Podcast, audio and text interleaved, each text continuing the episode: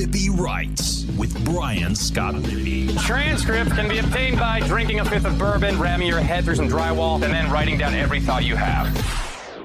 What is up on a Friday? I am Brian Scott Rippy. Thanks for tuning in to another edition of the Rippy Writes podcast. It is the long awaited Kentucky Derby preview with LB's Greg. Chopped it up with our guy about horse racing in general, who he likes in the Kentucky Derby on Saturday, and uh, why he just bought a horse last week, and what his plans are as uh, the Bob Baffert of the South continues to rise within the industry. So, uh, if you're into horse betting, buckle up. Think you'll enjoy this preview. Before we get to that, though, I want to remind you the podcast is brought to you by Skybox Sports Picks. Who is Skybox Sports Picks? Well, glad you asked. That the world's best gambling handicapping website, the inventors of the Skybox Matrix interval, an advanced modeling mechanism that has helped propel Skybox to the top of the sports handicapping industry. If you're into wagering, you need to check these guys out. Football season is just around the corner. Go ahead and sign up for a picks package today. You can try it for a day, a week, a month year long. I'd recommend going with the year long all access pass. You can do all sports, sports centric. It's the only way to profit in the long run. The guys at Skybox NASCAR are crushing it. If you want to build up your bankroll before football season, all you have to do is go online, skyboxsportspicks.com, sign up for a picks package, enter the promo code RIPPY, R I P P E E, and that'll get you 20% off any purchase. And boom, you're more equipped to profit for this upcoming football basketball season than you were before signing up for Skybox. Check them out, skyboxsportspicks.com. Podcast is also brought to you by LB's University Avenue in Oxford.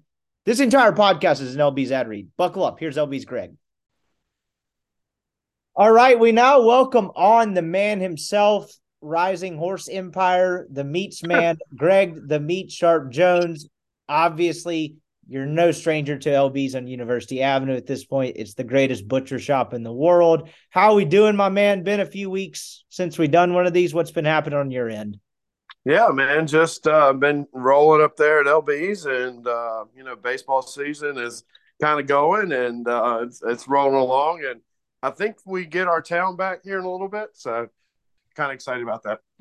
And what you're referring to is summer, right? And not having random outsiders uh, come in on these weekends. I'll start there. That's a great place to start. What was uh what was the Morgan Wallen trickle down effect for LBs? Did you have people rolling in the store being like, "Who the hell are you guys?" Did that affect you at all? Look, I know you knew what you were getting with like double decker, but I mean, I may have ran into you at library that weekend. Honestly, can't remember. It's all run together. But I will. I went and met my dad at like the Friday uh, library at Morgan Wallen, and you would have thought Alabama football was in town on a Saturday in the fall. I was like, my God, there's a ton of people here. What was like? Did y'all see any trickle down effect at the store? Yeah, I mean, it was always it's always good whenever you can get you know an injection like that. So I think does anybody know what the official number was? I mean, was there two hundred thousand people in in Oxford? I don't know official numbers, but I know half of them that had tickets to the Sunday show were rather mad when they left. Golly, man, I'm so glad. I uh, I actually got my work done and had everything set up, and I actually drove from Oxford, Mississippi to Ocala, Florida, uh, Saturday at about four o'clock uh, that afternoon. So I got out of town. Are you a music guy? I didn't peg you as a Morgan Wallen dude, but like, did what? Do you listen to a lot I, of music? I thought it was a girl. I thought it was a girl at first. I was like, I was like, I mean, surely. I mean, I mean, I, I it, man, no, I'm not a Morgan Wallen guy. Um, I'm, I, I thought it was a chick at first, so it's like my fault on that.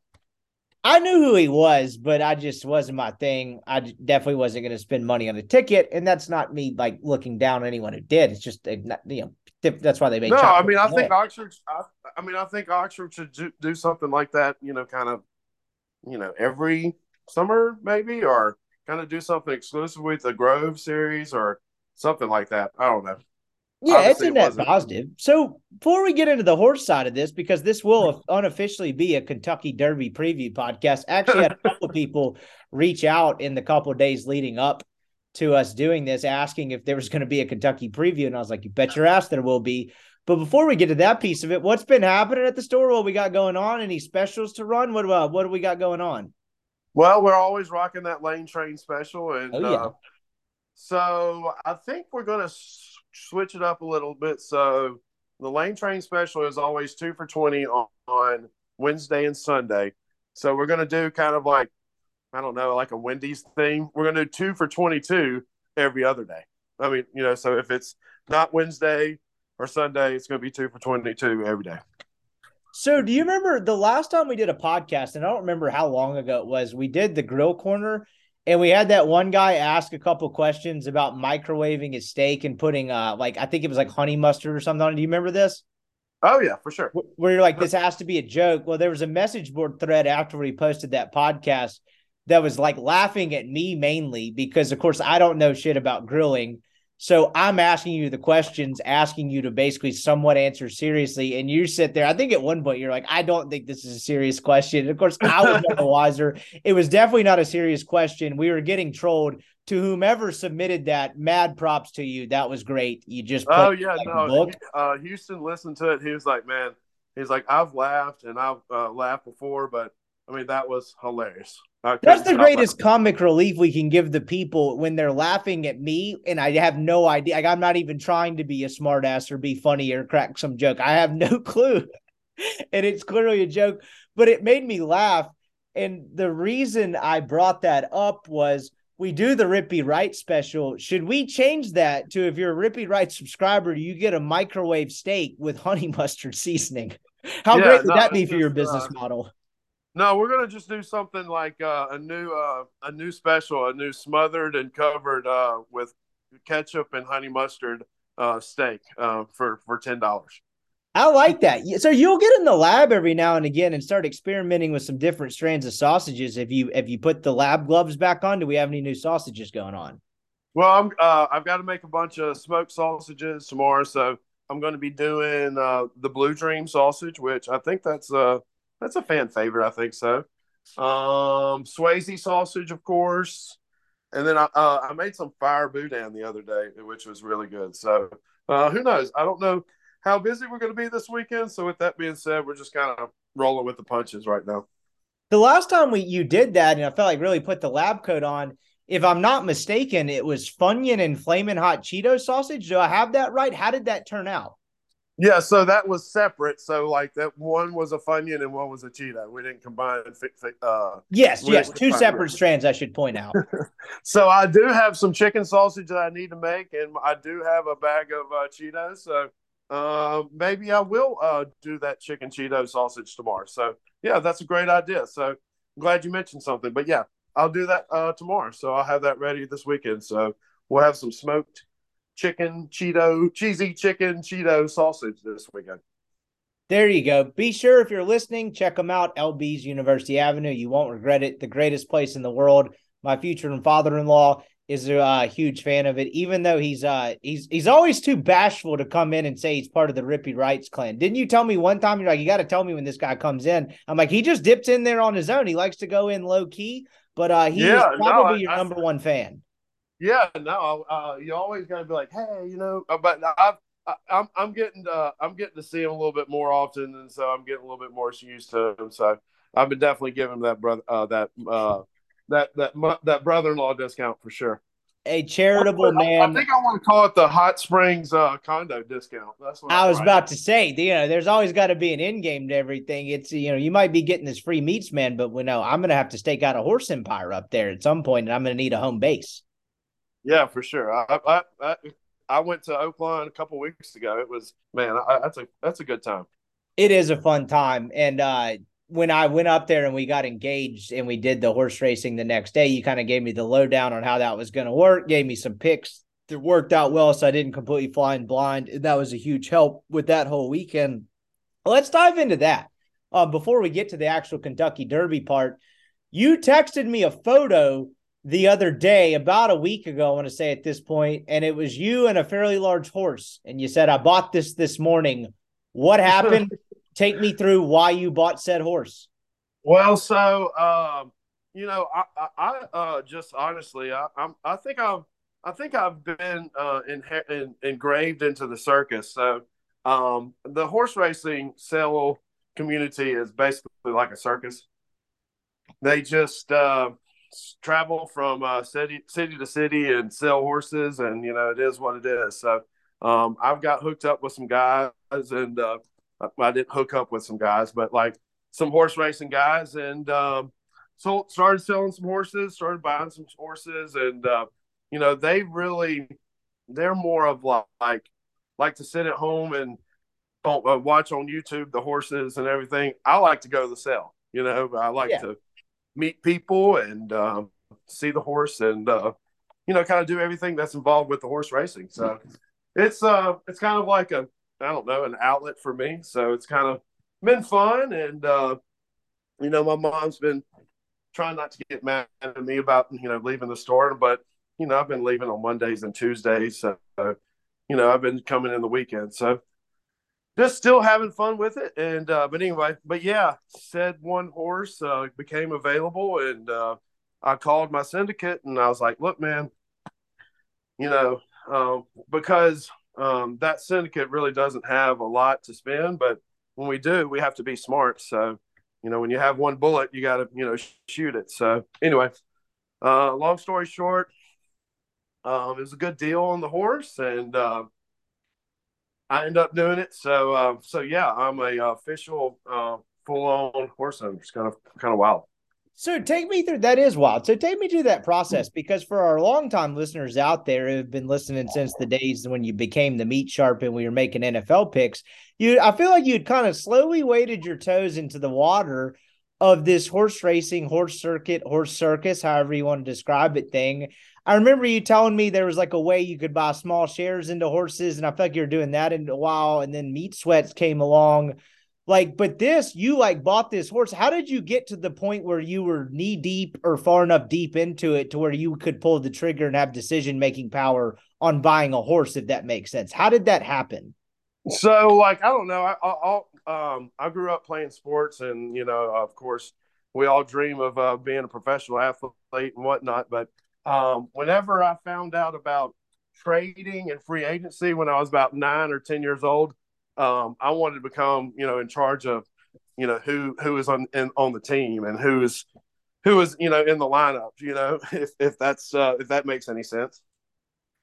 So, um, you know, whenever you get involved with other partners and other syndicates, you know, you're just kind of paying bills and you're doing that sort of thing. So you're really not the GM. You're just uh, kind of along for the ride. So, uh, yeah. So pretty much, uh, I am the GM of this uh, of this show, and uh, so far right now, she's on vacation. She's resting up. Um, she is a uh, May Constitution filly so. Uh, I don't know if you know this, but uh, every horse has the same birthday. So, uh, do you know what that birth what day that is? You gave me this lesson last week, so I can't act smarter than I am, but it's January 1st because of you told me that last week. Correct. All right. So everybody every horse has the same date. And so whenever you breed a horse, you try your best to have a January, February, or March baby. You know, sometimes you have a May baby and uh, you try not to have a May baby, but it happens. Well, whenever a two year old May baby is at a two year old cell, you know, it's not as big as most of the other ones because of, you know, kind of the age gap. But it doesn't mean she's not going to grow. So we just, uh, you know, took a little project with it. But so basically, what the two year old horse cell is, is to make it uh, kind of very okay. So it's like the NFL draft, no, it's not the NFL draft. It's like the NFL combine. And whenever they have the NFL combine, they literally as the as the NFL combine's going, they're having the draft as the NFL combine ends ends. And so whenever the NFL combine ends, the draft immediately starts. You get drafted by a trainer or uh, a, a buyer or whatever, and you either go to immediately to the racetrack and start running, or you know, maybe like me, you take your time with the horse because you know, like Justified, he didn't run as a two year old, and you, I don't know if you know who Justify is, but he was the last Triple Crown winner. So yeah, yeah. So with that being said, you know, it's not. I mean, you know, there's some people that you know want to buy a two year old and get to the track immediately and you know try to you know win a couple races because granted you just made a purchase and you'd like to win, make money as quick as possible but sometimes you need a couple you know months for it to you know fully developed and then you have a better racehorse well for example last year we bought a horse and I told them it needed time. They didn't give it time. And I guess with that being said, you know, the horse doesn't run anymore. So that's what I mean. It's it's kind of it's kind of a tough deal because these two year old horses get thrown straight into the deep water. I mean, like straight into the deep water. They either sink or swim. So it's kind of tough, but it's fun because I'm in control. And she just went back to the um, the farm for about. Mm, I think we're going to give her about 30 to 40 days just to be a horse.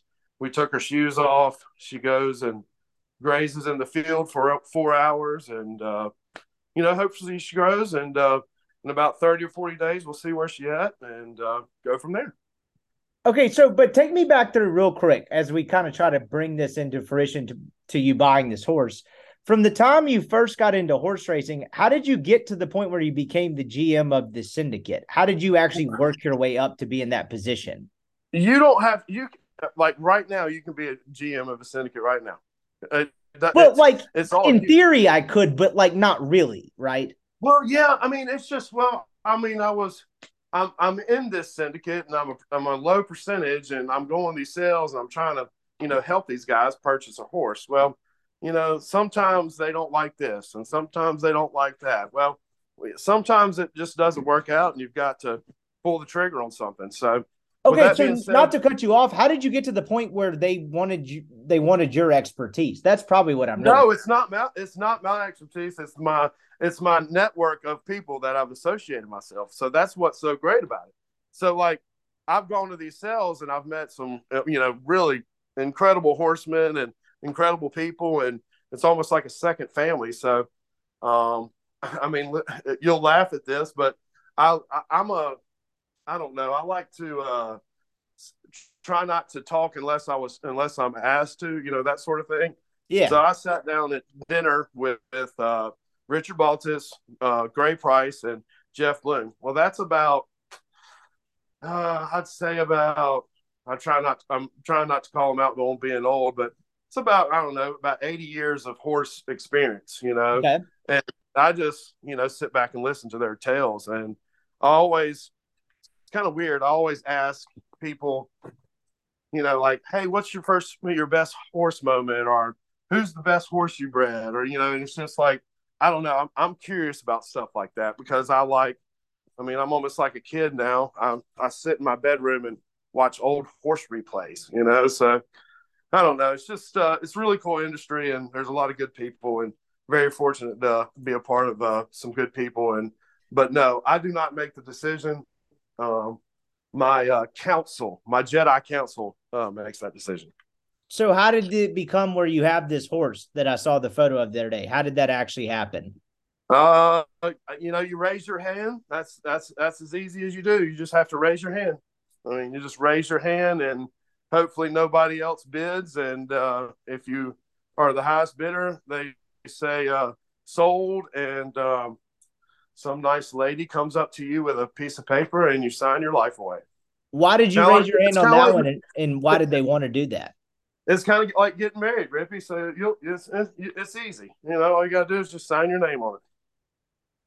Right, but there had to be some decision making process. Where like, I want to buy this particular horse instead of any. Of yes, yes. Well, so okay. Well, uh, unfortunately, I couldn't afford the two point two million dollar uh, horse. Uh, Understandable. Which, uh, you know, man, it would have been awesome too. But um, you know, like I was saying, we have a particular price range that we look for, and we found a horse that fit that price range and uh, we wanted to uh, well i wanted to take my time with it you know kind of like a project and uh, just see where it takes so her mother has produced four stakes winners so she's worth something down the road at, at not racing career so we'll i'll own her as a broodmare too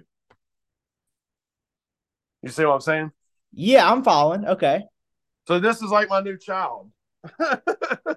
that you know she races for me, and whenever she stops racing, you know we'll breed her to a uh, stallion, and you know she'll have a kid, and we'll sell her kid or either race her kid. You know, like so. This is kind of like a 10, 9 to ten month long term investment thing.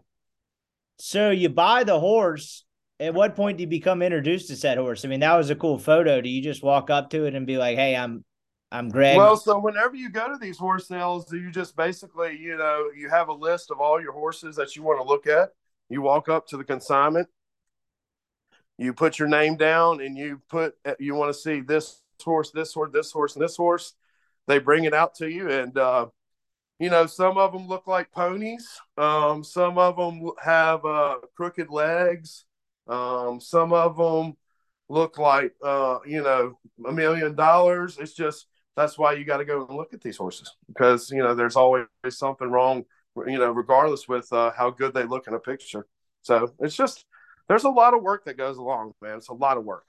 So this is a female horse. What made you want to buy this one? I know you mentioned kind of the birthday aspect. You get a deal on it. Why? Why pull the trigger on this horse? So, um, well, she's got a really nice pedigree page. So she has a future as a broodmare. So that's an additional. Uh, she's by Constitution.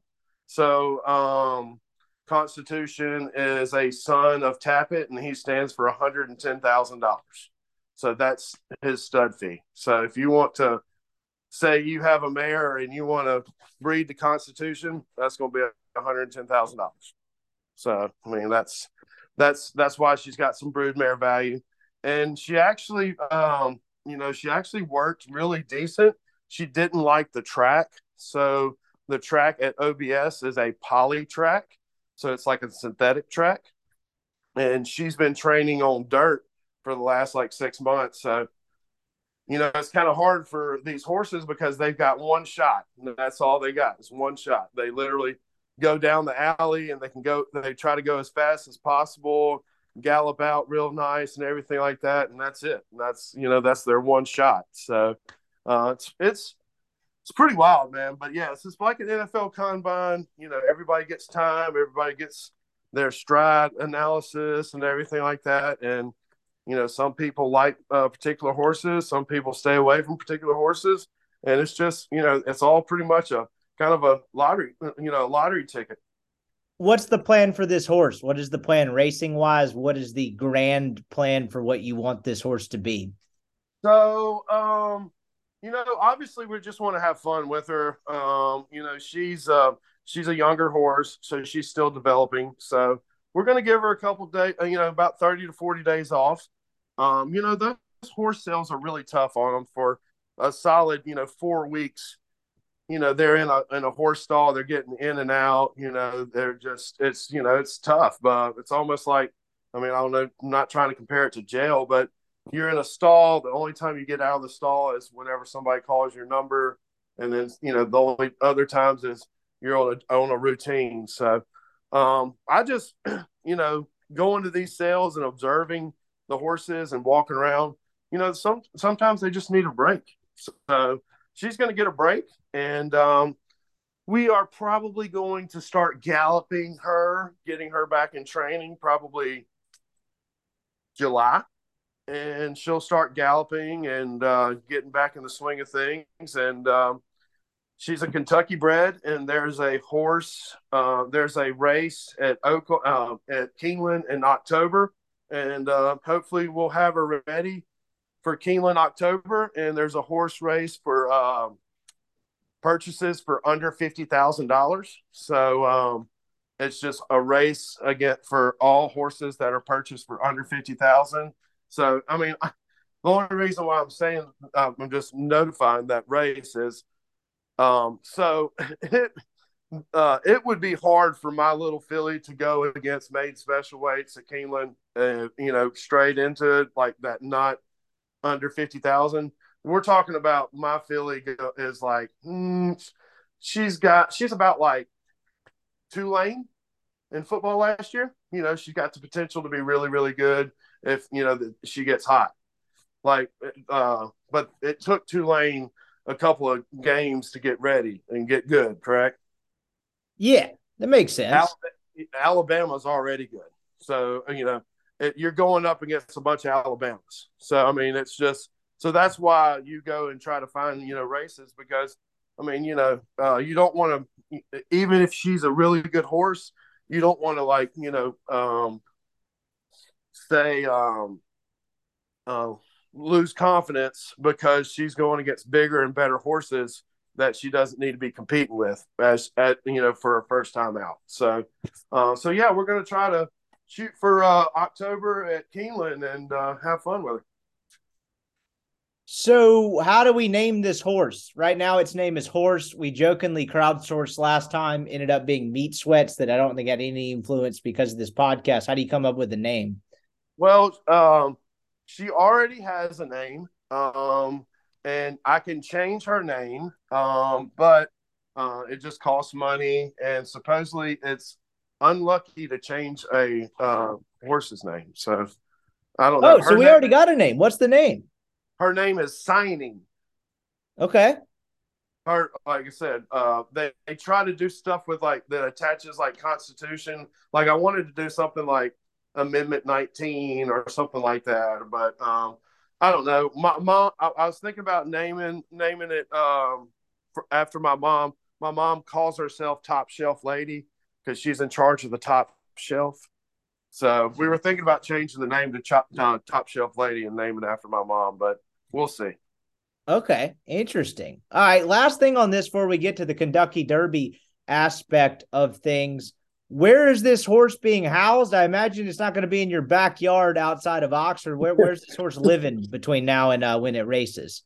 So, um, Robbie Harris uh, is uh, uh the consigner that sold her. He does the training for Claiborne and Richard Mandella. So his farm is based in Florida. So basically, what she did was we purchased her, and then she got in a, a, a, a van, and she literally went straight back to the farm where she's been for the last uh, 12 months of her life. So hopefully, she gets some rest and relaxation, and uh, she grows, and uh, we'll assess her situation after 30 days, and then see where she goes. Where do you get that Bob Baffert medicine that's not legal? Is that going to happen? Man, man, you know, it's so funny. You just see that guy walking around, and you know, it's funny. Like this is how he looks at horses. It's like um, they have a list of horses, and he walks up to them, and they say, "Hey, Bob, can this win the Kentucky Derby?" And he goes, "No," and then they go to the next one. So that's how Bob Baffert looks at horses. Um, so I don't know, man. I mean, you know, when I mean, whenever you got the sheik buying horses for you, it's kind of kind of hard not to be uh, really good at your job. At what point can we like declare war on Bob Baffert and like I need you like going up like being the? Uh... I don't think we can do it, man. I mean, unless uh, unless Lane Kiffin wants to give us some money and bankroll this thing, maybe uh, maybe we can. I mean, I know he just got a nice uh, contract. I, you know, Coach uh, Coach Davis came in the store the other day and he was like, He's like, Greg, he's like, I'm going to the Kentucky Oaks and the Derby. Who you got? And I'm like, oh man. So I'm been doing my homework for the last two and a half hours, hope, trying to get some picks for Coach Davis because uh, uh, I definitely don't want to send him a bunch of losers. So that's a good transition as we ease into the actual Kentucky Derby, the odds making, the handicapping of it all. Um, you sent me some picks from that January weekend when I was in Hot Springs. I got engaged. I had a buddy that went on a bachelor trip up to Lexington and was asking for some picks. You sent him some, made them a nice chunk of change. You've been on the handicapping side of it for a little bit now. How do you actually do that? How the hell do you know who all these horses are and who's going to win these races? What is your approach to doing that? Well, so every every it's called a uh, a past performance list. So everybody has their speed and like what where they went, where they raced last, and uh, I mean, you probably saw the sheet. Did you did did you not get a, a book when you walked in? At, yeah, I got Hot it. Springs.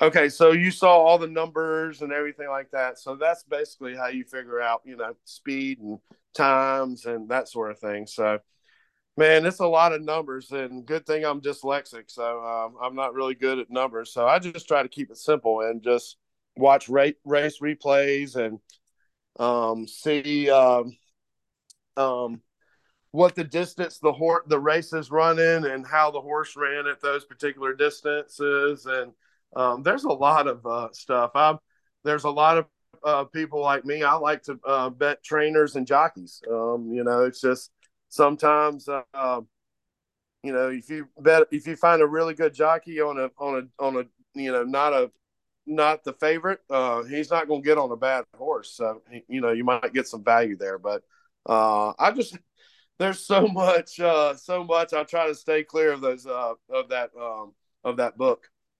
Okay, so as we enter Kentucky Derby weekend, one of the things you taught me either last year or the year before last, I can't remember, is obviously they actually run races, you know, in the Friday before at least I know, and then Saturday leading up. As you look at this Kentucky Derby weekend, everyone's obviously going to look at the main race because that's just kind of what your casual horse racing fans do. Is that where the actual money's to be made, or can you make like is is there money? Is the better value looking at some of these other races before you get to the big show? Well, there's a lot of really good races Friday and Saturday. I mean, you've got uh, Friday is going to be uh, Oaks Day, which uh, that's basically like the Kentucky Derby for females. So, um, so yeah, Friday, uh, actually, uh, race five on Friday, uh, the defending Derby champion is running uh, Rich Strikes. So he's running in race five on Friday. So, um, yeah, man, there's going to be some really good horses on Friday. Race eight, there's a horse named Caravel. She is uh she is one feisty little filly, so I really really like her.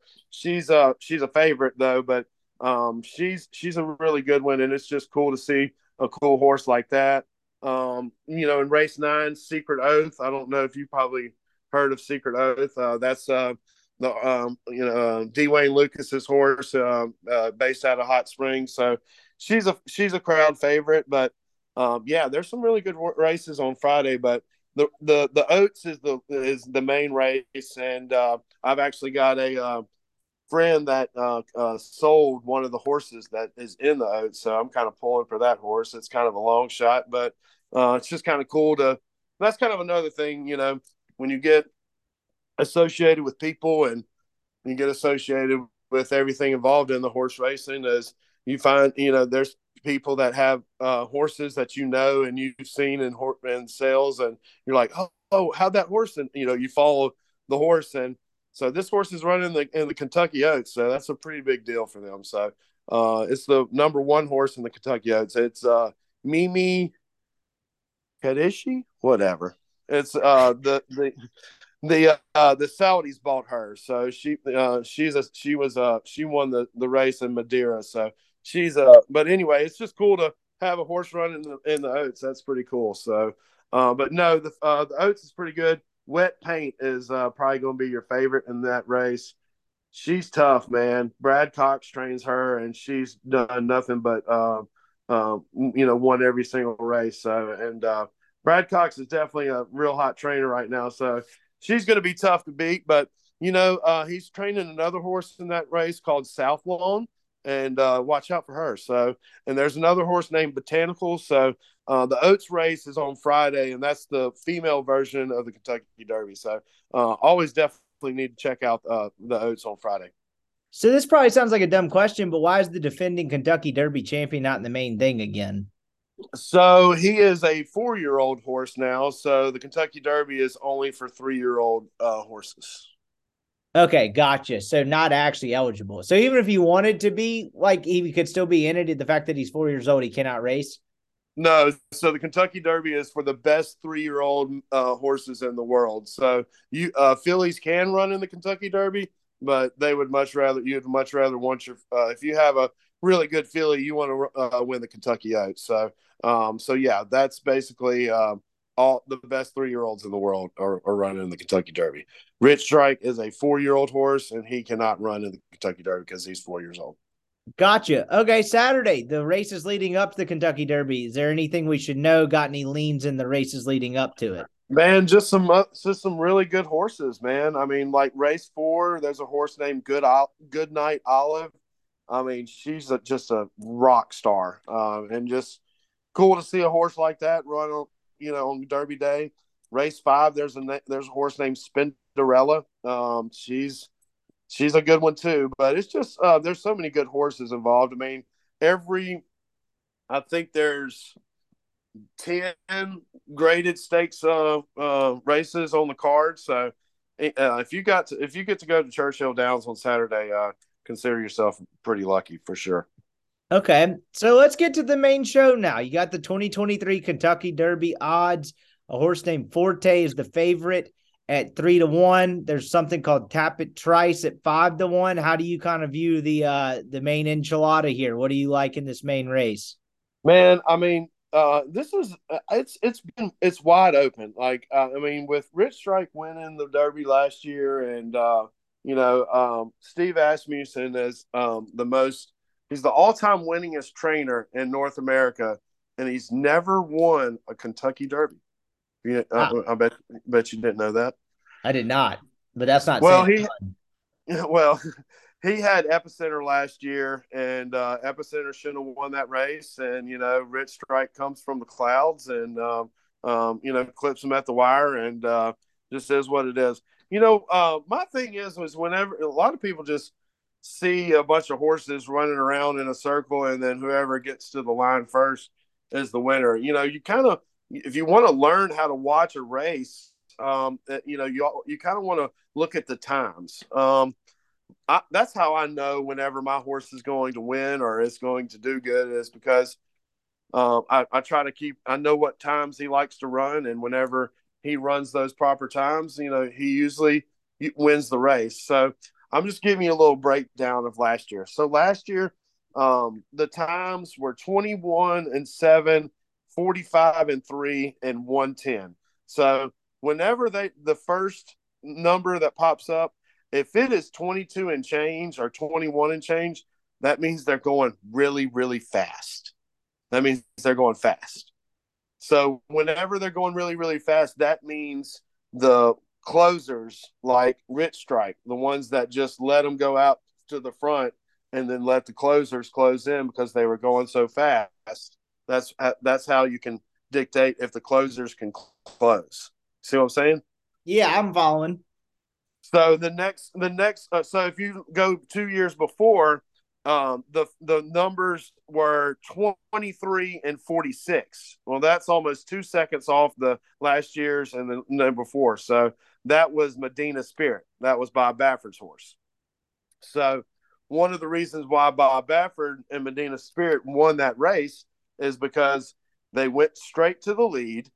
They controlled the fractions. They slowed down the race and then whenever they hit t- hit the uh, top of the stretch, he didn't have any horse in front of him, and all he had to do was get all that fresh air and get all those uh, uh, fresh uh, fresh. Um, I, I, don't know what you would say, fresh chemicals that's in the Kentucky air Ooh, uh, yeah. that goes that goes straight to the uh, to, to the lungs of a Bob Baffert horse. You know, it just works out for him. So that's how that works out. So um, anyway, so just watch the race, you know, just see if those first fractions, if they're really, really fast. I would watch out for that damn Japanese horse, man. I I'm a big. I, I try not to. Uh, I try not to think that a uh, mind your biscuits would ever think about winning the Kentucky Derby, but um, watch out for the horse number 17. If he can get to the lead, and if those fractions are 22 and change, 23 or 20, you know, 20 some odd change, 46, 40, you know, and change. Um, that the Japanese, they train their horses to make sure they have extra kick whenever they come down the top of the stretch. So basically, they've been trying to train the horses, you know, how to run races like Bob Baffert wins races, control the pace, make sure the horses, you know, feeling comfortable up front when it gets to the top of the stretch you know, turn them loose. So, with that being said, I would really be worried about that Japanese horse. But if the speed goes too quick, you know, if it goes 22 and change, and if it goes a little bit faster, you know, these horses like Forte. Um, I really if the if if the horse go, if the race goes fast, I kind of like this horse name, um, uh, the nine horse uh, Skinner. Um, he he's a deep closer, and you know, whenever that speed breaks down, you know, you look for these closers to come closing, but uh, there's just so many game. There's so many good horses in here. It's just hard hard to land on one. You can literally throw a dart at the board, and you know you could probably hit the board. But um, Tapit Trice, I mean, uh, uh, uh, he's just a damn. He's a game horse. Um, you could see in his last race, um, whenever he was up against uh, verifying, which uh, verifying is uh, a son of Justify, who is the, who won the triple crown here in 2018. So it's pretty uh, just a lot of history that goes along with horse racing, and it's just kind of cool to you know uh, trace lines and do numbers and figures. But if uh, if I had a shot, I, I really I think I'm going to go with Angel of Empire. I, I just like Brad Cox. I think um, the the the race sets up perfect for him. Um, he ran really good at the uh, the Arkansas Derby and uh, won the Arkansas Derby and man, I just Brad Cox is uh, his barn's super hot, so I, I really like Angel of Empire. That's going to be the 14 horse. Okay, and so you mentioned a couple of things there. You mentioned the 17 horse being a Japanese horse. I can see that from the name. I'm going to butcher this. That is Derma Sotagaki. Does that sound right? Uh, Derma Sotogake. Sotogake. Okay, so that's at 10 to 1. You mentioned Angel of Empire. That's the 14 horse in the program. That's eight to one. And then there was one more that you mentioned. Uh, the, oh, the nine horse, the nine horse, uh, Skinner. Skinner. That's twenty to one. So that would be the long shot, the biggest long shot that you mentioned by far. Do you think it has a shot to win the race? I mean, yeah, it just depends on how those first fractions go. You know, if they go fast, you know, you look for those closers to close. You know, like I really like the eight horse Mage. Um, he did in the last race against um, Forte. I mean, you know, just you can watch the Florida Derby. Um, he did everything but win the race, and uh, he's a he's a pretty game horse. So there's just so many. I mean, it's just all about the perfect about the trip. You know, uh, who who knows um, what trip there is going to go, but um, you know, there's another horse that I really like, and uh, um, if Mandarin Hero, he's an alternate entry he's another one of those Japanese horses. Um, uh, if you look at the 10 horse, that uh, practical move.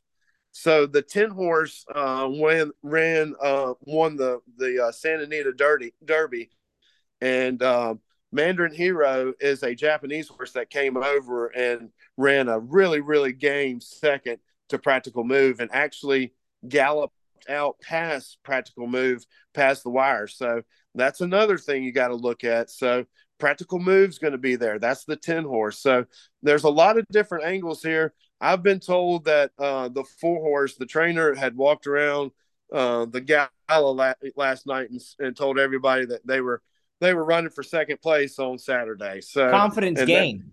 yeah, and he ran a really really great race at the Rebel uh, a, a couple a couple weeks ago at uh, a couple months ago at Oaklawn, and he's got the longest he's got the longest uh, layover of them all. So you know that's what you can do if you can win, say the Rebel, and get guarantee yourself into the Kentucky Derby. You know you don't have to worry about running any more races.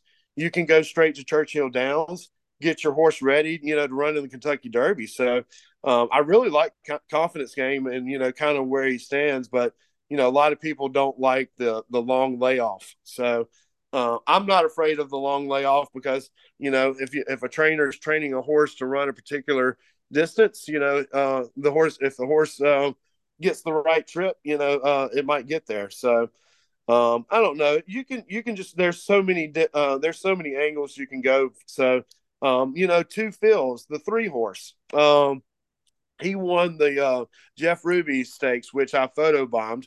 I'll have to send you that picture. Which uh, please do.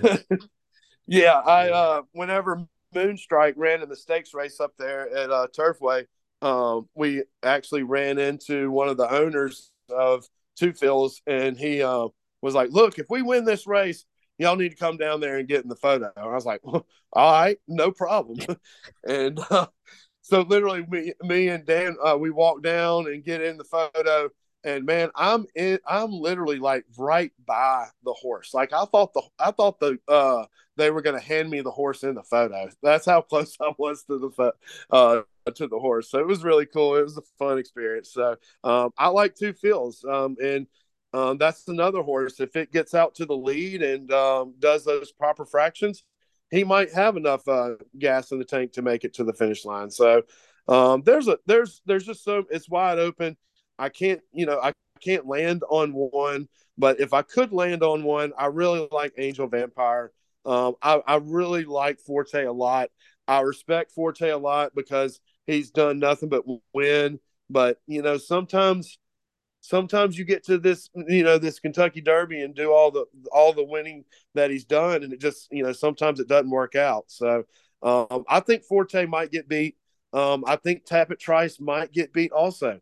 I don't know. You know, it all depends on that trip and those fractions. So uh, I'm going to land on Angel of Empire, and uh, I'm going to give you a long shot. If you want a long shot, I'm going to give you a long shot. The 13 horse, Sun Thunder. Love it. That's where I was going next. Do your thing. Yeah, uh, just uh, he, uh, we looked at his numbers, and he actually has some decent numbers and has some decent speed speed figures. So, um, you know, uh, I don't see why he can't be there. But I will also say, be be aware of the seven horse. Um, that's your buddy Baffert's horse. So, um, I don't know if Jimmy Barnes is there. Um, giving him the medicine or not, but I'm pretty sure he's going to be on the uh, on the on the Churchill uh, ground somewhere. So that's where I was going next. Was the last five? You mentioned this being a more wide open Kentucky Derby than it's been in years past. The last five, one, two, three, four, five, yeah, five horses in this race on the odds that I have pulled up are all at fifty to one. Their names are Continue, Continuar, Jace's Road, Raise Cane, Sun Thunder, as you covered, and Reincarnate, which is the Baffert horse, as you mentioned. You already answered the question I was going to ask you. Is there any one of those that would be worth the squeeze? You answered that. My next question, maybe you're just getting great at this podcast thing, was who's Baffert's horse? Is Baffert only have one horse that's 50 to 1? Does he have another horse in this race? I find this hard to believe. He has one horse and it's a long shot? Yeah, well, no, he can't train horses in in Kentucky, so it's running under Tim Yakteen's name. I thought he was banned from the one in New York. He's banned from the Kentucky Derby. yeah, so Tim Yakten is the one that trains his horses. So, how many states is this guy banned in? you know, I don't know. Uh, I mean, I just know that he uh, he's banned in Kentucky. So, uh, so yeah, he he doesn't run at the Kentucky Derby. His horses just run. So, um, so yeah, reincarnate will uh, will transfer back to Baffert's barn after this race. Okay, so maybe I had that wrong. Maybe it was the Kentucky Derby or the Kentucky training horses in Kentucky um, that he's banned from. So I, I, without getting too far in the weeds, what does that actually mean? Because he has a fifty to one horse that's reincarnate. You mentioned he's banned from training horses in Kentucky, but these horses don't ha- have to be in Kentucky. What is the rule there, if that makes sense? Yeah. So basically, what he does is he trains them in Santa Anita and then ships them to Kentucky and then runs in the race. So how is that handicapping him at all? Why does he only have reincarnate if that's the actual rule? If that makes sense, why does he not have? I, mean, you, you, remember, uh, you remember Arabian uh, Arabian Knight? Uh, you saw him at, at Oaklawn. Uh, he was supposed to be in this race, but he didn't. Uh, he he didn't make it. So yeah, you remember the the uh, Arabian? You went to that race. Uh, you were like, "Holy shit, Baffert's horse is a is a freaking gorilla."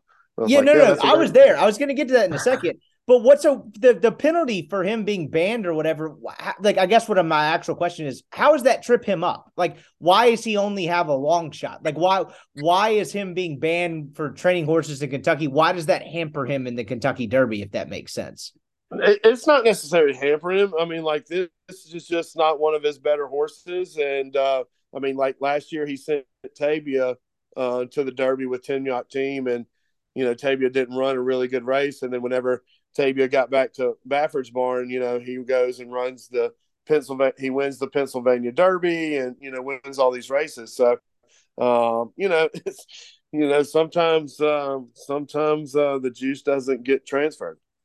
Okay, so like for the casual horse fan out there like me, there are actually years where Baffert doesn't have a favorite because like the casual person like me, and I imagine some people listening out there, is they're just going to see this white hair guy that's Bob Baffert. He seems to be in the mix every year, but that's not actually ca- the case. He's not in the mix every single year. Yeah, I mean, he's definitely. I mean, you definitely want to keep Bob Baffert in your exacta because you don't know what he. I mean, he won the Kentucky Derby with Medina, Medina Spirit. That's a thousand dollar yearling. Like, what were the odds on that one? Medina Spirit, I think, was like thirteen or fifteen to one. Fifteen to one. Okay, but that's still not that crazy of a long shot. We're talking well, about yeah. one horse is 50 to 1 here. Yeah, I mean that's why you got to play him. Like you don't know. I mean, like I said, um uh, okay, say for example, um 3 years ago 3 years ago in 2020 there was a horse named Tiz the Law. And Yeah, I remember that um, one. Okay, so Tiz the Law it was a COVID year. It was all kind of weird because the Kentucky Derby usually goes first. Um, this year, the Belmont went first. So uh, Tizzle wins the Belmont. So the Kentucky Derby's last this year. So, like, everybody in the world knew coming around the corner uh, because Tiz the Law just stalked uh, uh, Authentic the whole way that it was like, oh, you know, Law is just going to run right by Authentic. And for some strange reason, Authentic rebreaks like two or three times. Rebreaks mean catches a second win, or just that's what rebreaking is. And Authentic just runs, uh, beats, you know, the Law by two links. So you're sitting there thinking, never ever bet against Baffert, you know, especially if he's got one that's 15 to 1, 12 to 1, or whatnot. So I'm not saying that you should bet on reincarnate. I'm just saying don't ever doubt Baffert when it comes to comes to the big show. So my next question is: as we hit the three, we kind of hit prime horse racing season, where you obviously have the Kentucky Derby, the Preakness, and the Belmont. I feel like this is probably a similar situation to where like I'm pretty invested in the golf. I got some buddies that are on the lower tours, a couple guys on the PGA tour. I'm really invested in that piece of it. But like for your casual golf fan, like Masters Week, everyone's like it's like the greatest frat holiday of all time. But like my favorite um majors the british uh the, excuse me the open championship i like to call it the british open because we are far superior in every aspect than those losers that lost in 1776 but why is the kentucky derby in your mind the most famous one? Is it just because it's first? Like why does it have more of a name brand than the other two? Well I just you know it's the uh man it, it, okay so in kentucky it's such a big deal. Like sure i, I, I mean i don't know. It's I like mean, the heart of horse racing it, it's just it's uh I mean man it's just I don't know it's just uh, it's almost like Mardi Gras form. Does that make it make sense? Yeah, yeah. So I mean it's just um you know there's a lot of hard work that goes in the industry. You know um you know everybody just seems everybody might think that you know hey uh let's put some uh you know hay in the in the stall and maybe he likes it and he eats it and he and he runs fast. You know there's a lot of you know hard work that goes involved involved in it, and uh, it's just a celebration of you know of the you know just a whole um, the coming together of all the greatest horses in the country. Um, you know, my Kentucky home.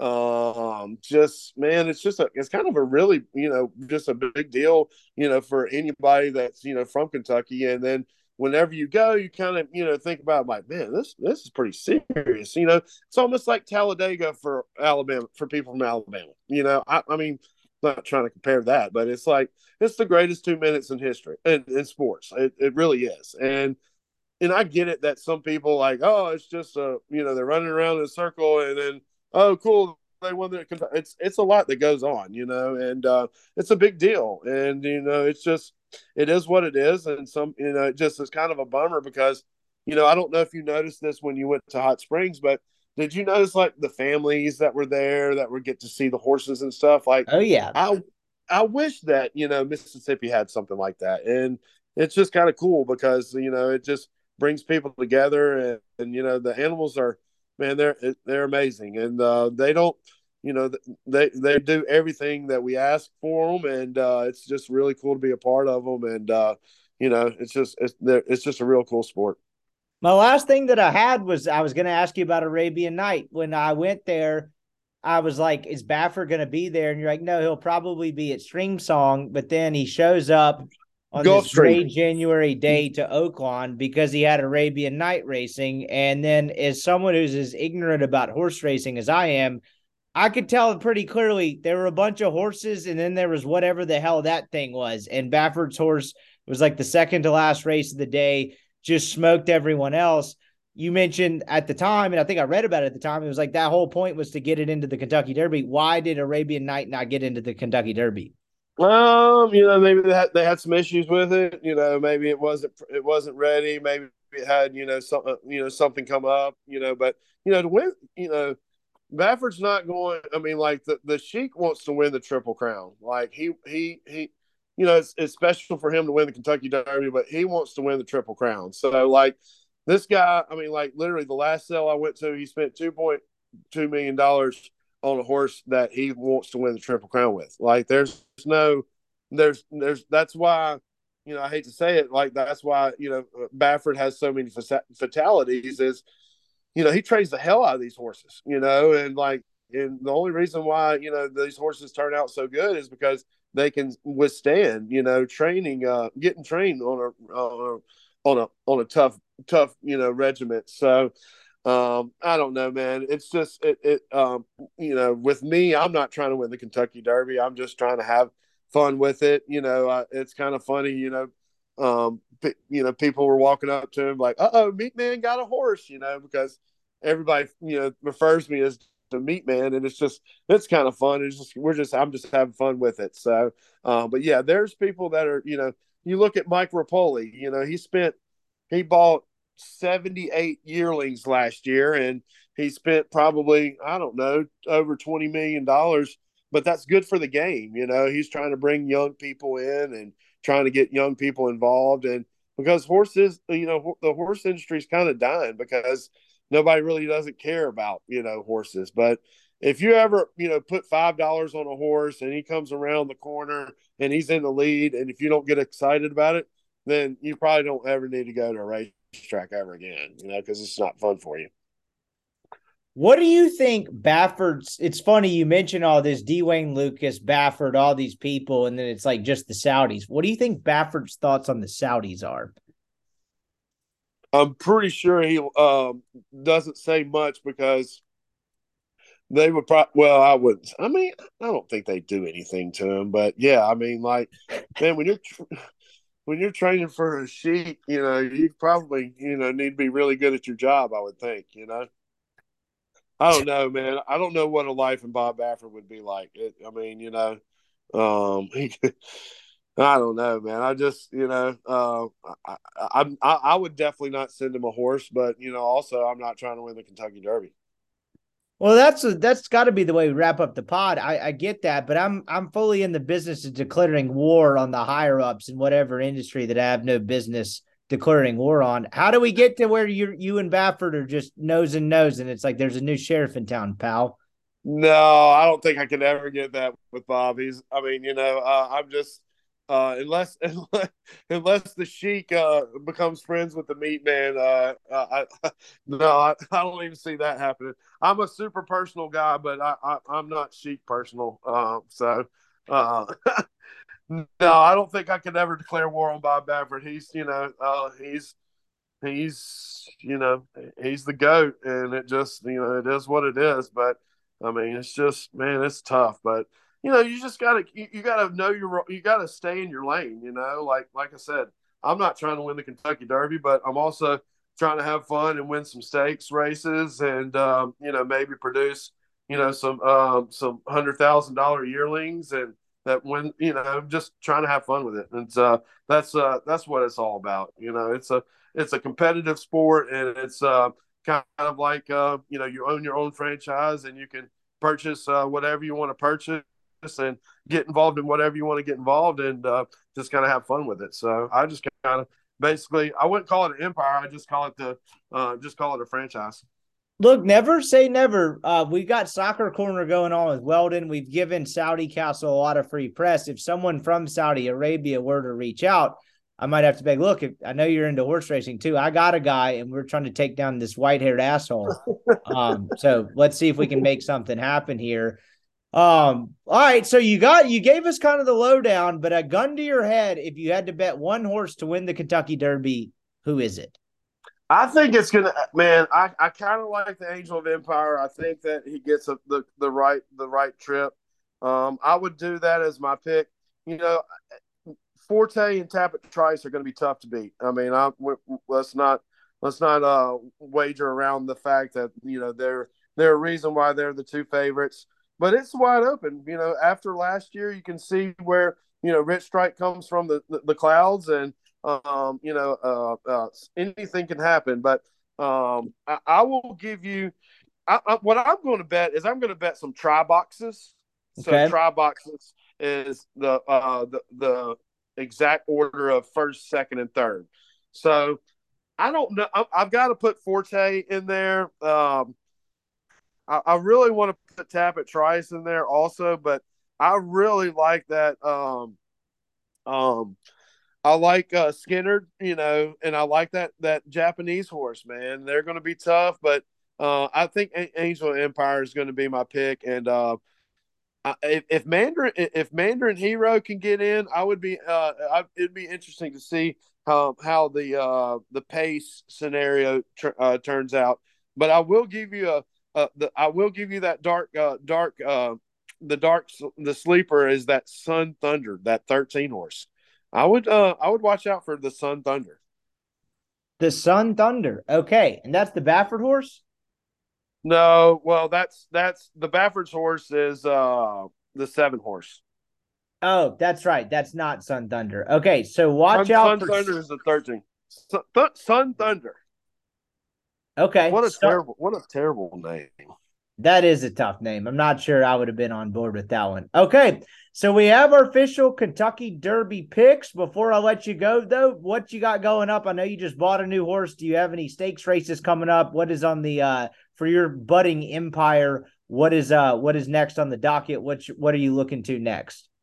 Well, we I'm going to the Preakness, which is going to be the third Saturday in May. So, um, man, we don't know what Misty Mauve is going to do. Uh, we we got lucky, and you know, claiming a horse and winning a stakes race is kind of like like a one in five hundred shot, one in thousand shot. I mean, it's really you know hard hard to do it. And sometimes, like whenever I say claiming a horse, sometimes there is a horse with a trainer that you know say you might see something that another trainer might can do better.